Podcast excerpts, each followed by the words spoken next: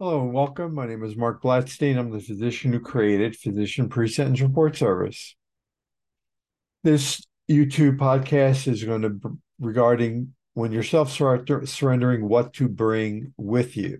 There'll be another one at a later date on kind of how to prepare for self-surrendering. But what to bring with you and the stakeholders that you're going to meet. You're going to bring with you, you can bring wedding, nothing over a $100 uh, sure, let me get the slide to catch up with this.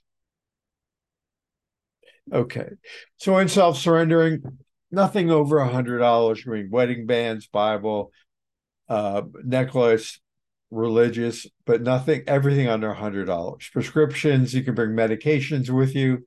Bring several weeks, two to four weeks worth of medications. Worst happens, they get thrown out.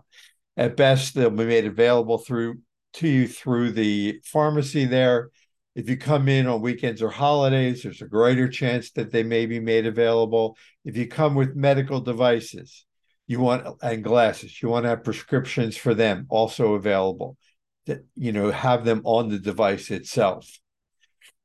Uh, you want to come with identification, although all of that should have been in your pre-sentence report. Bring it also with you copies, birth certificate, uh, driver's license, social security card. You can have those copies with you. Cash you can come with $320, $370 in November and December, but you can use MoneyGram or Western Unions. That can start uh, two days before you arrive. So it's there for you, or a day before you arrive. Legal papers. Um, you can have legal papers come with you. You can also, on the back of a legal paper, type in personal names, phone number, email, and address of people that you want to have on your mailing list and have that legal people legal paper be from your court case.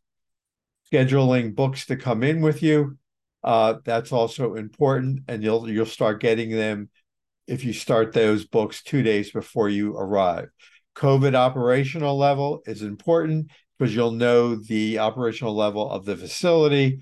You should also make sure that your legal paperwork from the court are there before you arrive. So have your attorney call and just verify that those the court papers are at the facility.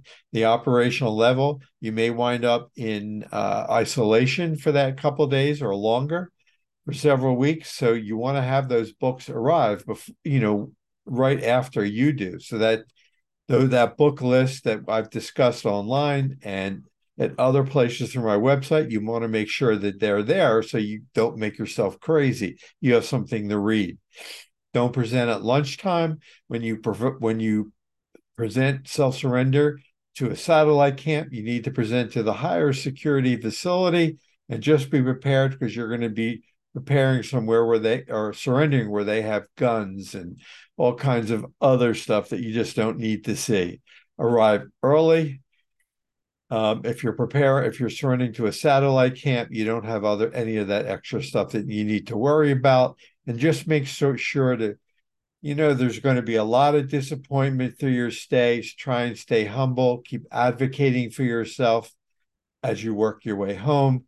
Any questions? Please reach out to me. My phone number is available there. Consults are on me. I appreciate you taking the time out of your day uh, to listen to this and have a safe day and thank you.